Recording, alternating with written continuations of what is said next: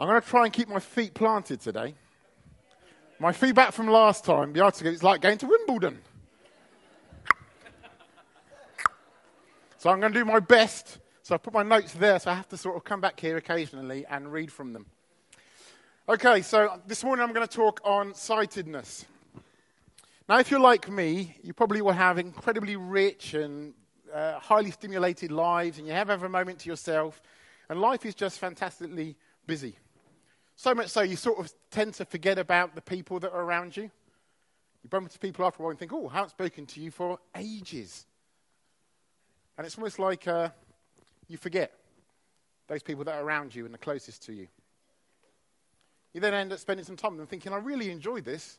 Why don't we do it more often? And then the same thing happens again. And time lapses, and you think, I haven't hooked up with that person again. And round you go in a, in a merry-go-round. One of the funny things T says to me sometimes when we're going out is, What did I wear last time when I met with these people? And I'm like, I haven't got a clue. haven't got a clue. I sort of don't notice those sort of things. Happens occasionally. So, who am I? For those that don't know me, this is a replica, not a replica of my business card, but it's meant to represent a business card. And a lot of business people in the business world use that as their identity. This is my card. This is my identity card. There you go. Tells you all about me on that particular card. But that's just a snapshot, isn't it? That's just a little tiny window into who I am as an individual. So to some people, I'm a dad. For another person, I'm a husband. For my parents, I'm their son. To my brothers and sisters, I'm a brother. To my friends, I'm a friend. And to my, my staff, I'm the boss. So I have all these different identities that people see in me. Life's great, isn't it? How often do you say that to yourselves out loud? Life is absolutely fantastic. I wouldn't sh- change a single part of it because my life is so, so good. Well, I tend to get this occasionally after I've had an encounter with God. And for those few moments, or if it's really good one, a few hours, if it's exceptional, a few days, I'm on cloud nine. And I think life cannot get any better than this. This is a fantastic feeling. I'm close to God, I'm hearing His word, I'm involved in doing stuff. It's just fun. And so, some time ago, we started a series on the spirit of adventure. And I remember at the start of that, I was in quite a good place. And I thought, I'm going to get from A to B. It's going to be like this fantastic. I'm going to get to the end before everybody else. The reality of it is, though, it ended up being a little bit like this. When you're wandering around thinking, how on earth is this thing taking so long to get to? Why can't I just go straight to the finish line? Why does it have to be so confusing? I sort of felt like I was stumbling around a little bit, thinking, can't I just get to the end point? Can't I just get to the finish point? It will be so much easier. Why do there have to be difficulties? Why do there have to be diversions? Why do there have to be things that get in the way? And very soon you go from feeling like on cloud nine and life is great to like this. Sink in and hold on to the ring. Jesus, please help me. Life just feels a little bit terrible right now. And I found myself going round and round in circles from feeling great and pressed into God to stumbling around in the dark for a little while, then back into the hole. Anybody experience the same thing? Cool, a fair few hands. Don't you ever think to yourself, why does it always end up being like this? And so one day I said to God, right, time out. I'm done. I'm done with going around that silly old loop because it's just emotionally draining and it's spiritually draining. Definition of insanity is often said that it's doing the same thing over and over again, expecting a different result. So I thought to myself, well, how can this cycle stop? What am I doing wrong? Am I hearing God wrong? Am I doing something wrong? Am I not praying enough? Am I not seeing enough people? Why does it have to be like this? And should it be like this? And so I felt myself wandering around. And this was at a time when I was working over in Stratford and I had that daily commute. And I had an interesting journey from Stratford station to my offices. And as it was the rush hour, that's how I felt most mornings. Just walking through the crowds. There was loads and loads and loads of people. And then one day, all of a sudden, it wasn't quite a burning bush experience, but I'm going to use that as just an illustration. Where I quite simply said to God, it was after John had spoken about that time, that moment when he asked God to show how he saw people. And he goes, Don't do it unless you want to experience it. And me being me, thought, I want to experience it. And so I did it. And my goodness. Everything changed. Something happened in my internal that day. And John said he couldn't talk about it for a long time. I know what he means. Because as soon as you do, something starts to just rise up in you again. And you just think, whoa. And so my commute to Stratford took on a whole different meaning. It wasn't just about getting to work, it was getting to work with my Father in heaven and asking him what he had planned for that particular day.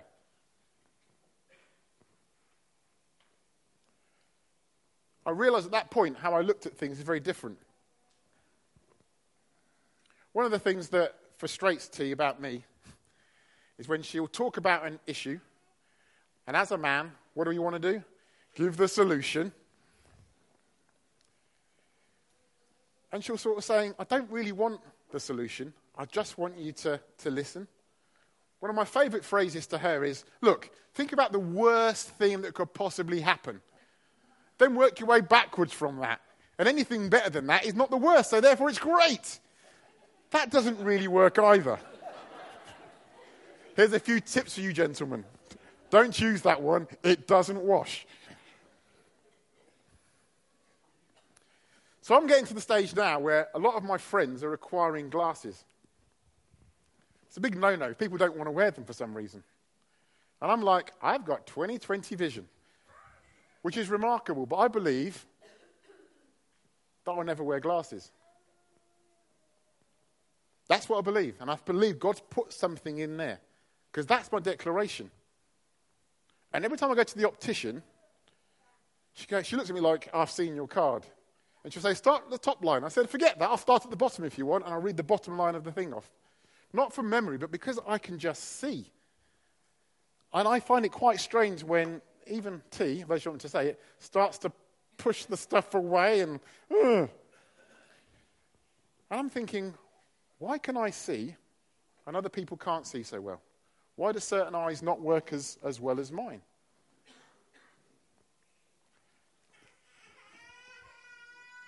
I realize I've become fairly desensitized from the world around me. Yes, stuff starts to wash over we start to become numb to it. The series that Jamie's doing at the moment about looking at various topics and stuff, I find that useful because it snaps me out of that desensitized mode, default position in myself, to say that's just how the world is. That's just how the world is. That's how the world has changed. Just put up with it. To a position of, ah, that can't be right because that's not what God intended. What causes me to be on fire for Him one minute and then feeling distant the next? That can't be right either. And so I knew in myself I wanted to have some sort of adjustment. And it started that day with saying to God, Show me the world as you see it. I said, What is mine to do? I believe I have a purpose. I believe that I'm amongst this community for a purpose and a reason. So, what is mine to do? And then John started this wonderful, easy series on the softening of heart.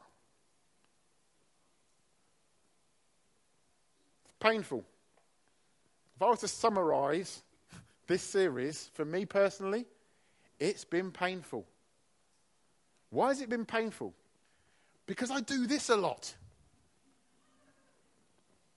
And it gets really frustrating. Even earlier during worship. I read a word or I read a phrase or I think about one of my friends that's in need. And something happens on the internal. Something, that thing, that compassion wells up inside me. And the only exit point I've worked out is my eyeballs. It's not a very manly thing to do, is it, Phil? Or Nathan? Or Hans? Or John? But I've seen these guys, Grant especially, well up and cry. And that goes against society, doesn't it? When you're a kid and you fall over, it's like, man up, wipe your eyes. I never said that to Elliot when he falls over, do I, Elliot? What? Get up, man up. Wipe your eyes dry. Don't cry. And yet, God's given us the ability to cry. God's given us the ability to empathize with others, to come alongside, to share pain, and to share joy, but to share pain. And it causes a physical reaction. So I thought to myself, well, what was it like for Jesus? Maybe I'll have random thoughts, but I think to myself, what would it be like for Jesus if he was walking on my commute from the station at Stratford to my office? Therefore, Jesus answered and was saying to them, Truly, truly, I say to you, the Son can do nothing for, of himself unless it's something he sees the Father doing. For whatever the Father does, these things the Son does in like manner. So I was thinking, well, therefore, Jesus must be doing stuff that he sees the Father doing. So, how does he see that? Is it a big booming voice from heaven? Son, get out of bed. You need to speak to this person and this person and this person today. No. I just think he had a compassionate heart. Because he was fully man as well he got to experience the same emotions as we did.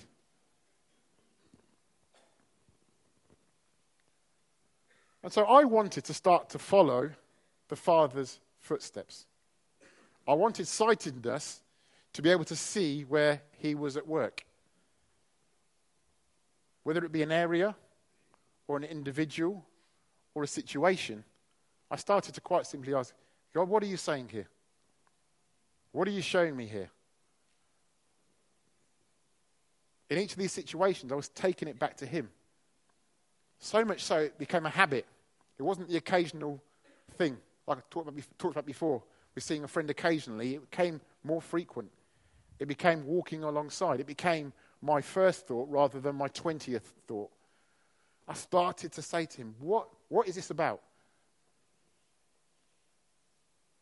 Help me pray differently helped me see differently, helped me act differently. It helped me do all sorts of things in a very strange way to begin with, and it felt a little bit out of my comfort zone to start with.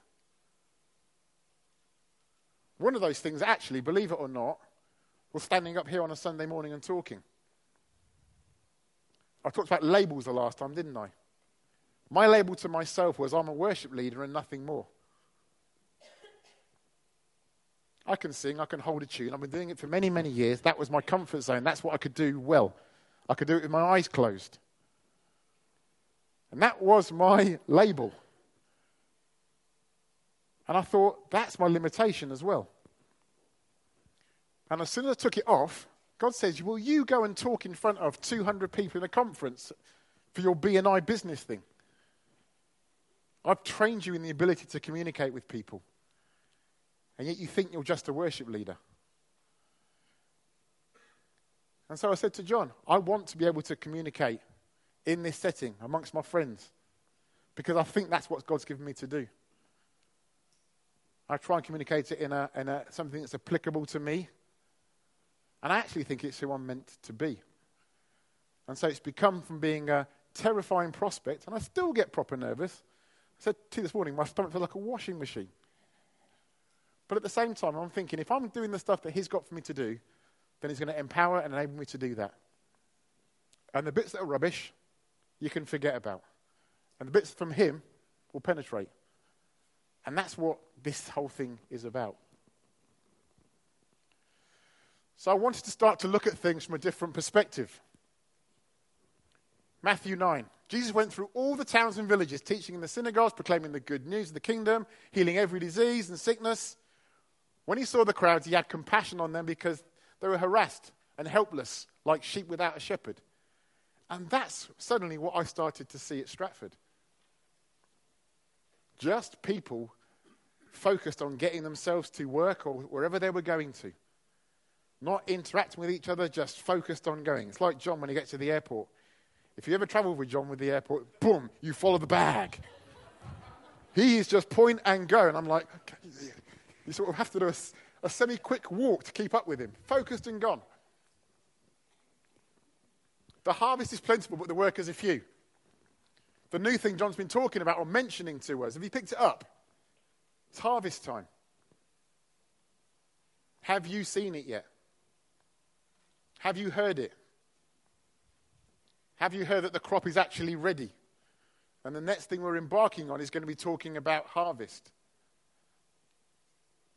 Because if you haven't heard it and you haven't seen it, then it's one of the things that I think God wants to do for you this morning.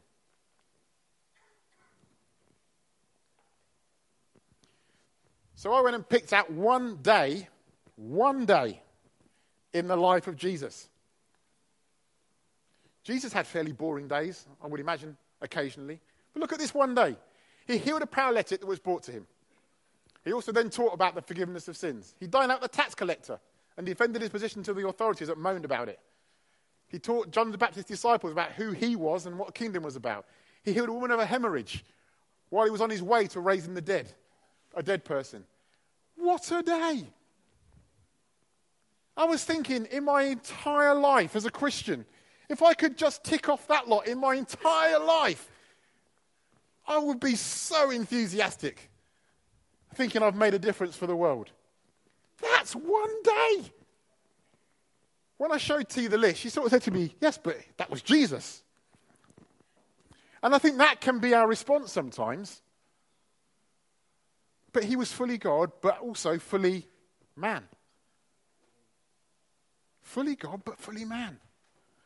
And therefore, who fancies a day like this?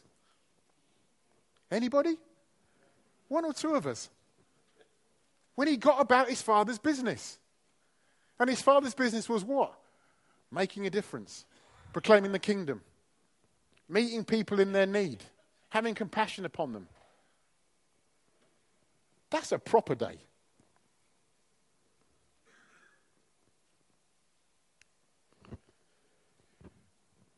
So, how did Jesus sharpen his vision? As a way of life, he stopped and paid attention to the people that he encountered. Sometimes I think we could get ourselves hooked up or wrapped up or confused about that whole thing of him doing the stuff that the Father gave him to do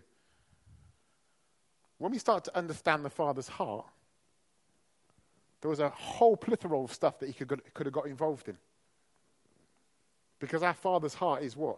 It's loving and giving and has compassion. And he knew what his Father's heart was about and just made it a reality to the people that he encountered. One thing of spending time with the Father, I think that's really important. And it really struggled in my thought process. I was thinking, hold on a second. Jesus is fully God, but fully man. And yet he still wants to go and spend time with the Father. Why did he need to do why did he need to do that? He's fully God. He's fully God. I, I, I was grappling, thinking, hold on a second. This is Jesus Christ that has the, a fantastically busy day, and yet he still chooses to go and spend time with his father. Why? Because he wanted to interact with him. He, want that, he wanted that closeness of relationship. He wanted to chat about his day. He wanted to say, Dad, I saw you at work today. I saw you at work today. I saw you heal that woman that had been suffering for 20 years in a moment.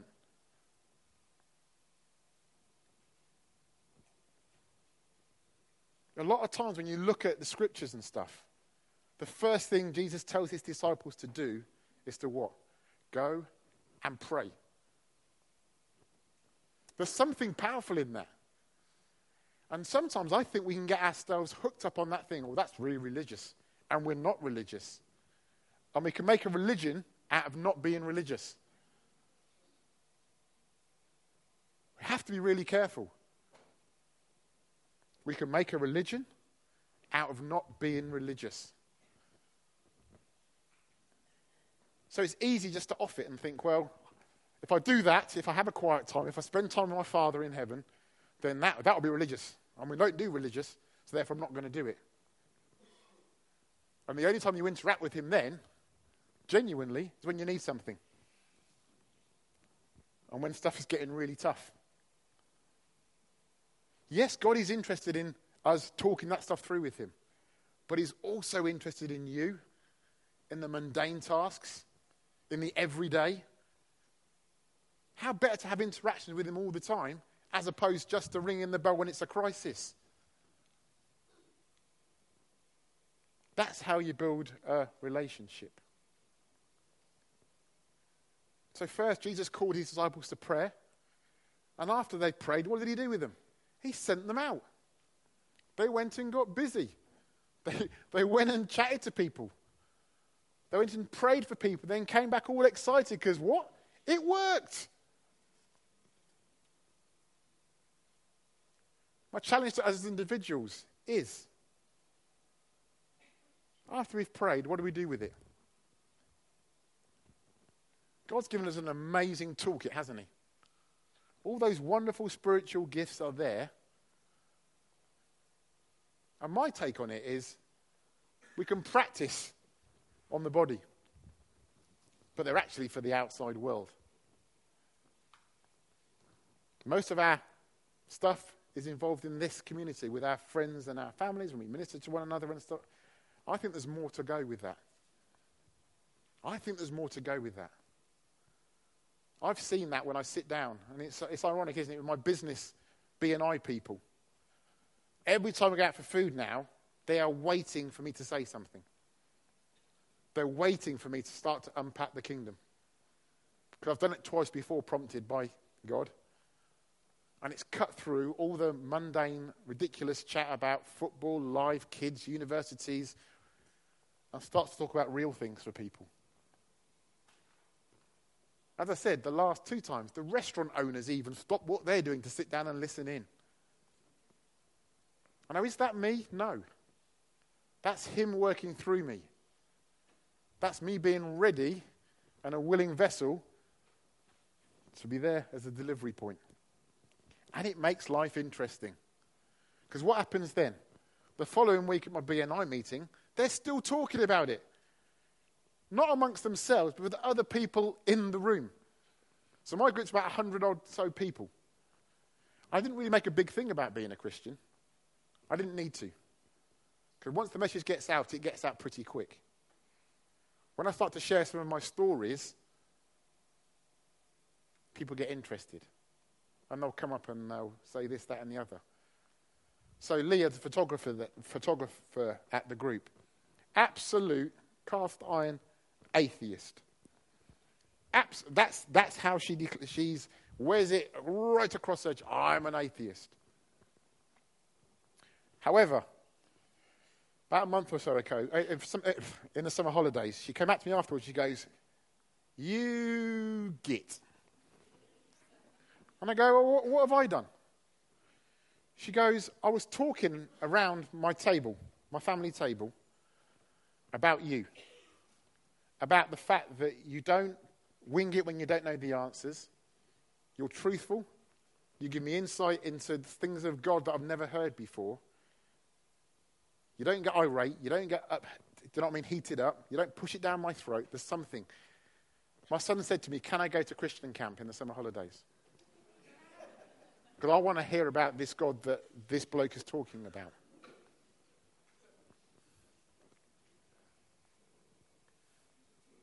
And he went and he met with Jesus.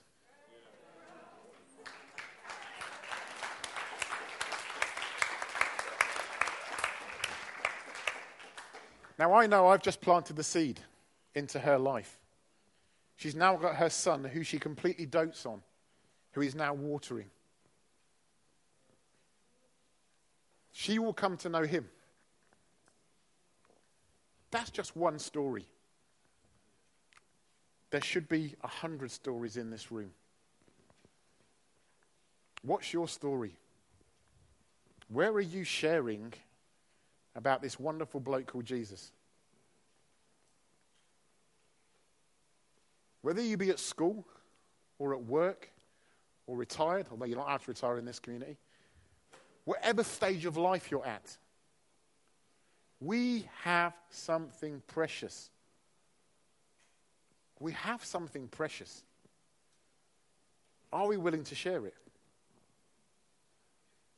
Because I believe the next season for us as a community is to be sharing a lot more. Is to be sharing a lot more. Not complex biblical passages, but just stories. I love stories.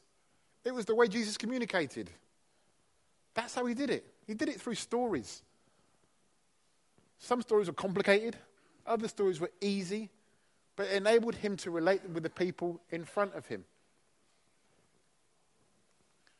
So, where is your focus right now? Where's your focus?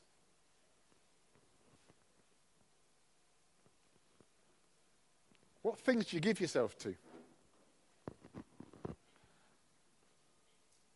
One of the things I give myself to, and I'm going to hate saying this this morning, is football.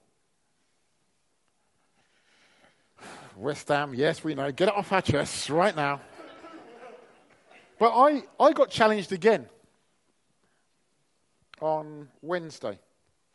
We had a few people round, dinner, dinner party and stuff. The football was in the other room, and I still had that urge and desire to keep going from there and back, and from there and back.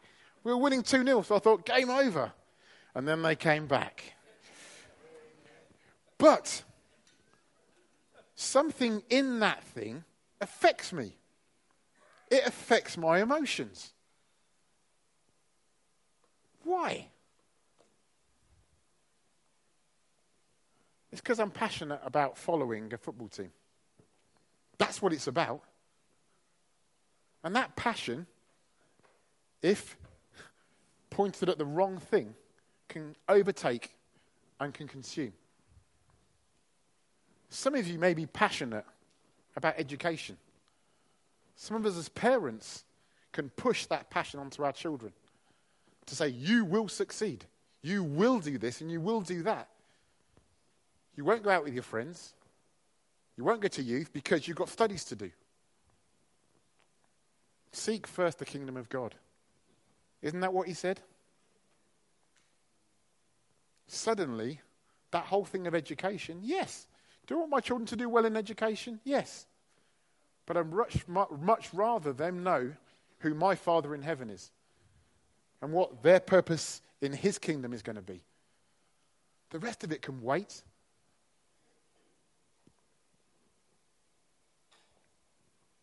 Who do you invest in? We've talked for long and hard about discipleship for a long, long time. Who are you as an individual investing in? Who do you hang around with? Who do you notice on the way in? Who today spotted a new face coming through the doors today and thought to yourself, I must go and speak to them afterwards? Who do you invest time in? There are many, many, many lonely people out there.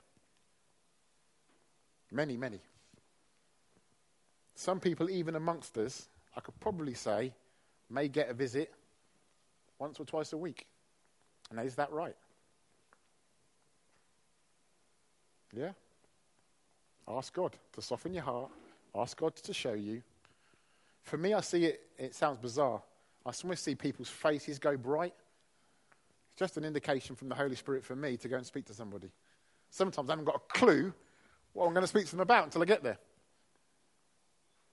But that's come from journeying with Him.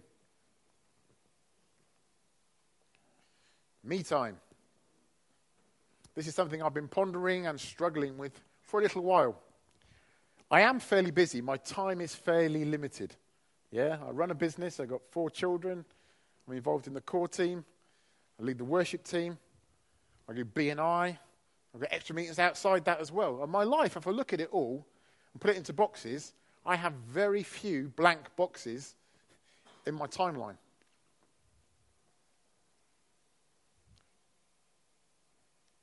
And I remember not so long ago, probably, uh, in fact, no, more than that, probably about eight, nine months ago, I thought to myself, look at my schedule, T. And literally, we sat down and we thought, we've got nothing on tonight. Thank goodness for that.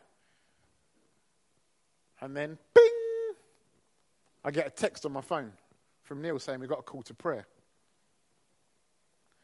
And my attitude at that moment in time needed some correction from my wife. I was like, this is my time. Somebody else can do it. And T graciously looked over to me and she goes, But what's God saying, Mark? I was like, Yeah. Oh, really? And yet I went with Neil and I ministered to the person, and that was life in there. Because I am sold out for Him. I've given my life to Him. Therefore, that includes my time, believe it or not. And I'm not saying we shouldn't have any free time at all. But at the same time, it's that willingness to lay aside our personal preferences and engage with Him. There was an adventure right there that I could have missed out on if I dug my heels in and ignored the text.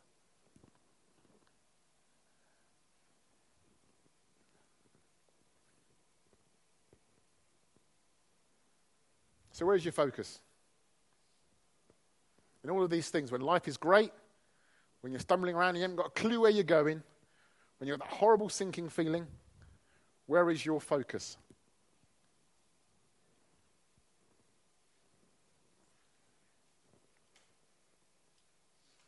What's your daily choice going to be? And it is a daily choice. You can opt out of his, his way, or you can opt in. Opt out or opt in.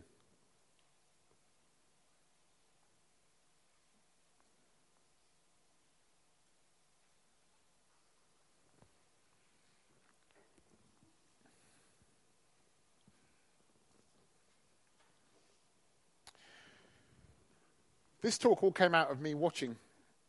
Occasionally, I get to watch a YouTube clip. These guys, these two uh, brothers that you're going to see, are colorblind.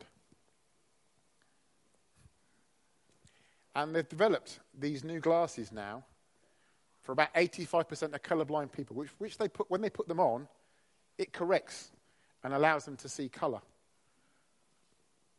for the first time. And this snippet just gives you an indication. So the parents have bought them these glasses and they're putting them on for the first time. I think the thing that what God wants to say to you today, He wants you to put on your spiritual glasses. And He wants you to see the world differently. Because for colorblind people, they see stuff, they just see it in a completely different color spectrum to us. So the object looks the same. And yet they don't see it how we would see it. And so this morning, there's an invitation there to say to Him, your Father in heaven, I want to see with spiritual sightedness. So the things that have looked normal up till now are going to look different. The situations that I've looked at many times will look different. A relationship that has broken down will look different.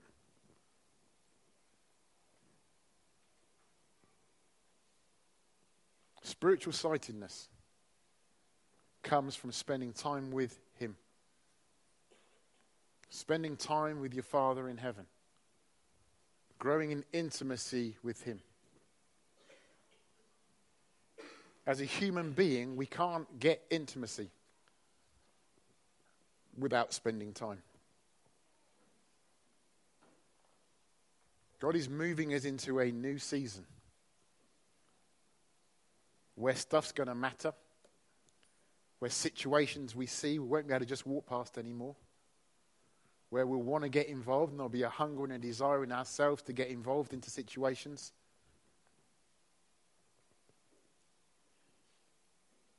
Our slogan as a church is we're a real people, serving a real God, and we're making a real difference.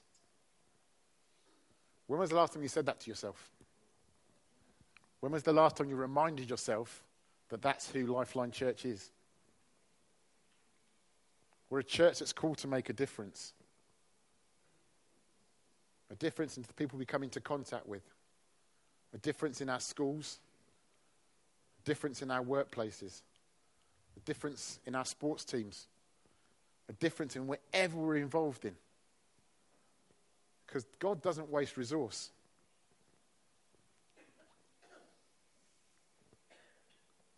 So, I want to spend more time with my father. Who'd like to do that also? Who wants to fix their eyes on Jesus? Genuinely fix their eyes on him? Because that's when fear is eradicated and actually removed. That's when the encouragement of him saying, Come on, you can do it. I want to choose to see through his eyes rather than the tainted glasses of these world systems. And they are tainted. It's manipulated by media, it's manipulated by all sorts of stuff. I want to be moved by compassion. Not anymore for me personally, please. There's something, there's something, I, I, I, can't, I can't explain it. It's that welling up. When I went to Soul Survivor with the young people this time, I was working through this softened heart thing anyway, before John even talked about it. And I said to him, Wouldn't it be great if every single one of these young people, all of them, 100% had an encounter? I know I mentioned this before, I want to remind you. That was my prayer. That was my desire. That was my petition to my Father in heaven. Ticked them off during our time there. There was one time, it was the hottest day, they all wanted to go to this slip slide thing, and there was about 29 million bags of potatoes to peel. And so, there were so many potatoes, seriously. 20, at least 29 million, definitely. Eight bags, something like that. And uh, I released a couple of the people that were on dinner duty that day. And I said, No, no, you go and have some fun. Just as a prompt from God. And I sat there for two and a half hours peeling spuds. Had the most amazing time with him. So when they came back and they were like, Blimey, look at all those potatoes. And I said, That's potatoes, potatoes. I spent some time with my Father in heaven. And he told me in that moment, 100% is what you asked for. 100% is what you're going to get.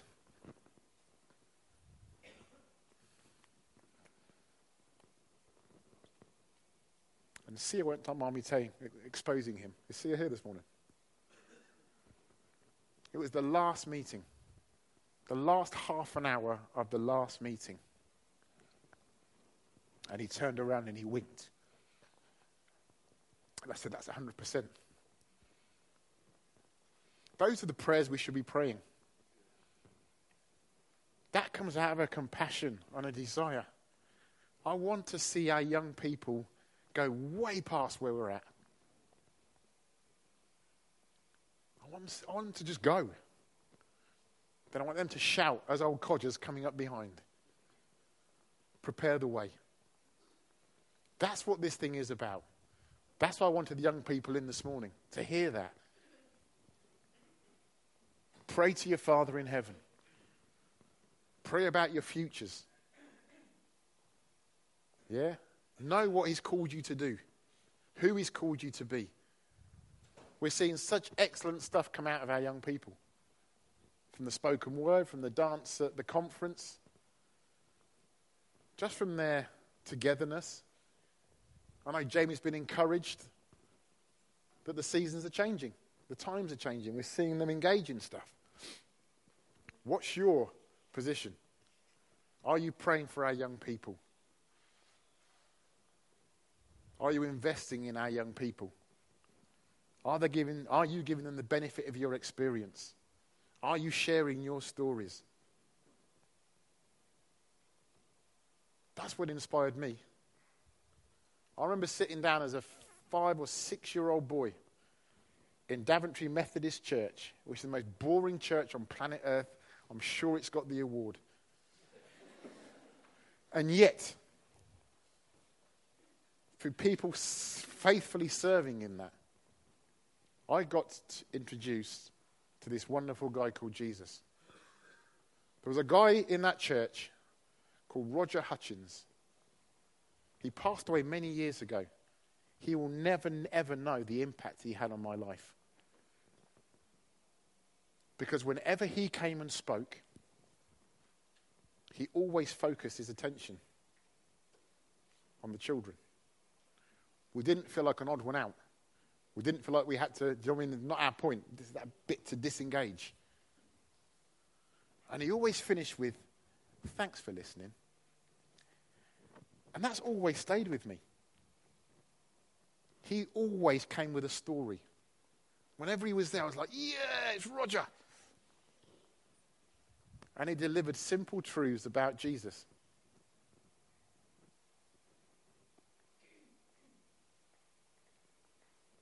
What's your story going to be? Who are you telling stories to? Who are you involved with? Do you need a refocus? Would you like to see things as he sees things? But that comes with the warning that John gave, and I'm going to second.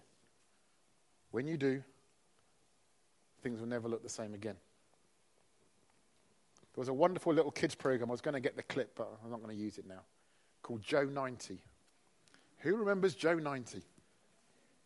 Hmm, a few. Well, for those that don't remember Joe 90, Joe 90 was a super agent. He was a little boy. And they used to download all his information in this wonderful machine that span around. And he had these glasses. When he put these glasses on, he could fly planes, he could do amazing stuff, he could ski, he could scuba dive, he could do everything. Because the download all came through his glasses. And in finishing today, God said He's giving you a pair of spiritual glasses. And you can choose to keep them in your top pocket there and tap them occasionally and think, oh, they're there for when I need them.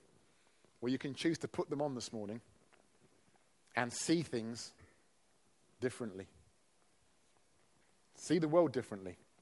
See things as He sees things. See people as He sees people.